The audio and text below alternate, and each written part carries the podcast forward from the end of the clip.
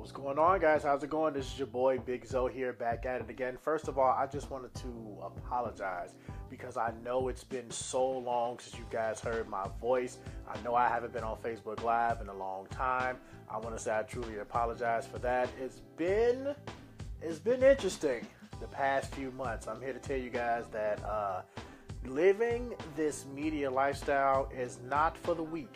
Let me tell you, you have to when life gives you those punishing blows, you really got to set yourself up for, you know, a comeback. And not to say I really haven't went anywhere, but you know, some things have came up to where I've had to take a, take a few steps back and reevaluate some things. So I'm looking forward to, you know, coming back to Facebook Live and getting back on ChicagolandSportsRadio.com. But in the meantime, uh, shout out to Chris Rivers. He found this app for me, and maybe I'll be able to talk to you guys on this. Now, I don't know how long this period is, but we're going to test this out and see how it works. So I want to talk about one topic that I've noticed on social media a lot about confidence and fat shaming and just shaming people because of their body, their different body uh, body types.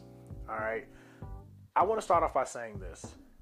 Body shaming is probably the worst thing that you can do, right, in this generation. It's very toxic. It's one of those things that can cause a lot of mental mental lapses in in us as humans.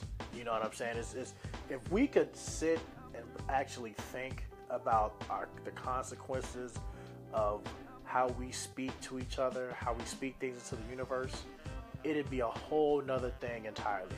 I feel like if we can carry that same and the same positive energy and pass it on to somebody else, it means way more because positivity should pass on faster than negativity but there's so many other people going through so many other different things that it just seems that negativity passes on faster.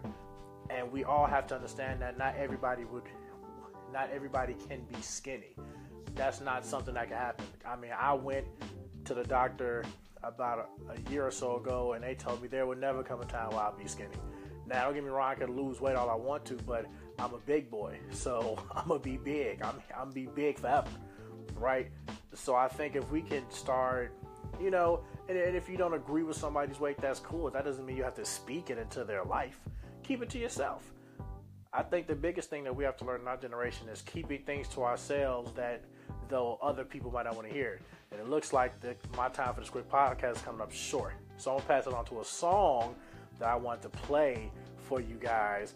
That's called um, "Every Day" by my favorite artist, Logic.